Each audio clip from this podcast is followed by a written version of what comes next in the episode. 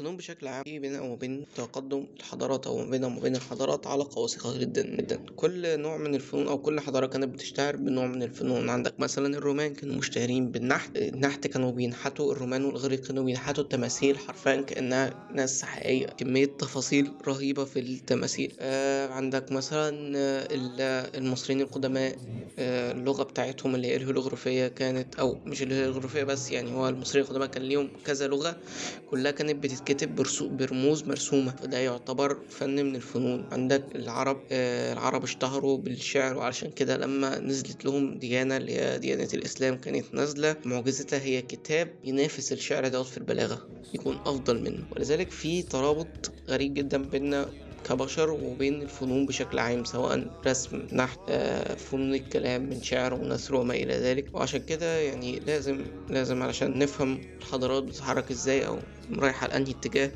نكون فاهمين وضع الفنون فيها في الوقت الحالي مقارنة بوضع الفنون في أزمنة سابقة. وده اللي إحنا هنحاول نعمله هنا يعني في البودكاست الحزين دوت إن إحنا هندردش كده مع بعض دردشة لطيفة حوالين تاريخ الفن آه والفنون اتحركت أو كانت أو الفنون اللي موجودة معانا دلوقتي كانت فين وبقت فين أو بدأت إزاي ووصلت لإيه دلوقتي وهل ده في علاقة بينه وبين مستوى الحضارة بتاعتنا دلوقتي أو مستوى الفكر والثقافة بتاعتنا دلوقتي ولا لأ؟ ويعني إن شاء الله تبقوا مبسوطين معانا.